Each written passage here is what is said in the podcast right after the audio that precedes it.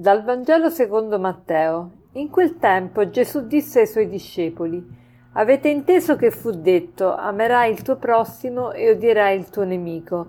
Ma io vi dico: amate i vostri nemici e pregate per quelli che vi perseguitano, affinché siate figli del Padre vostro che è nei cieli.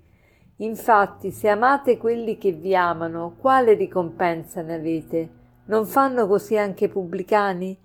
E se date il saluto soltanto ai vostri fratelli, che cosa fate di straordinario? Non fanno così anche i pagani?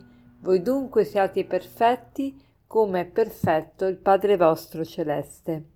Ci troviamo nel discorso della montagna e Gesù porta avanti un'altra antitesi. Avete, detto, avete inteso che fu detto amerai il tuo prossimo e odierai il tuo nemico, ma io vi dico amate i vostri nemici e pregate per quelli per, che vi perseguitano. Amate i vostri nemici. Come si fa ad amare il nostro nemico? È semplice, bisogna farselo amico. Per poter amare il nemico bisogna farselo amico, bisogna vedere in lui un amico. Allora ecco che Gesù ci insegna il segreto. Il segreto è quello, vedere in ogni persona un figlio di Dio, un fratello, Gesù stesso perché infatti ci dice affinché siate figli del Padre vostro che è nei cieli, affinché siate figli del Padre vostro che è nei cieli. Se abbiamo un unico Padre, vuol dire che siamo tutti fratelli. E se io inizio a vedere con gli occhi di Dio il mio fratello, io vedrò Dio nel fratello. E allora ecco che riesco ad amarlo, perché amare il nemico per il nemico è impossibile perché nel nemico vedo, vedo, tanto male e il male non può essere attraente, non può essere amabile, il male non, non può essere amabile, ma il mio fratello può sempre essere amabile perché in lui c'è sempre la scintilla del divino, c'è sempre Dio.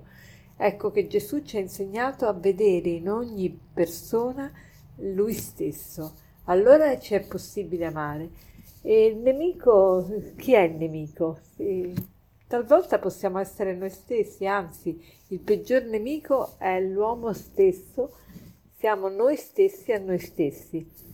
E mi, mi piace un, un, brano molto bello che ho trovato una volta in, in alcuni appunti che avevo preso, che si chiama Il povero che è in noi, è uno scritto di Carl Jung ma molto bello che ci fa vedere come il nemico numero uno siamo noi stessi e dobbiamo amare anche noi stessi sicuramente.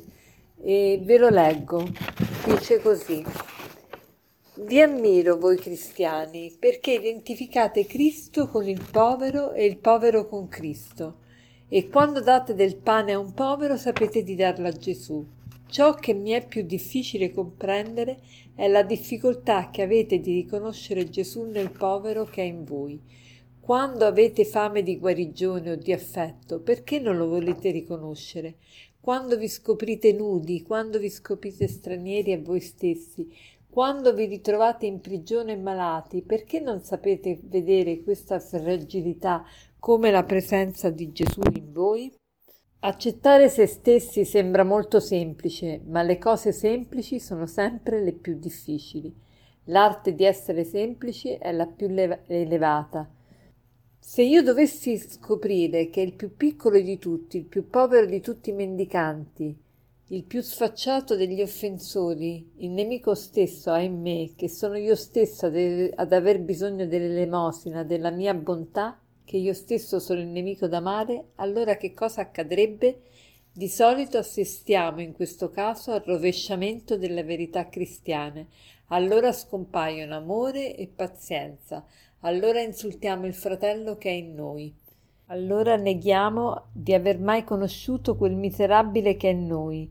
E se fosse stato Dio stesso a presentarsi a noi sotto quella forma spregevole lo avremmo rinnegato mille volte prima del canto del gallo.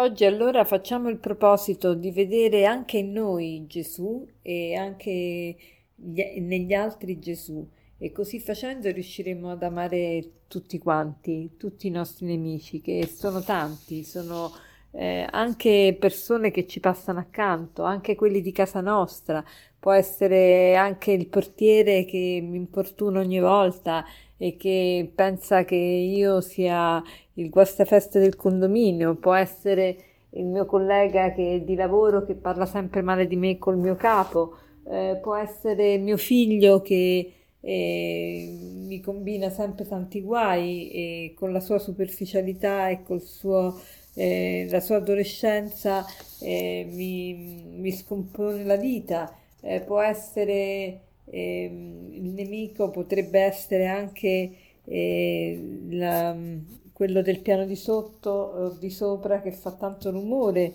insomma, tu, tanti nemici, piccoli e grandi, che possiamo avere. Però per concludere vorrei citarvi un aforisma di un, più che un aforisma, una frase che disse il, lo scopritore del vaccino del, della, contro la poliomielite.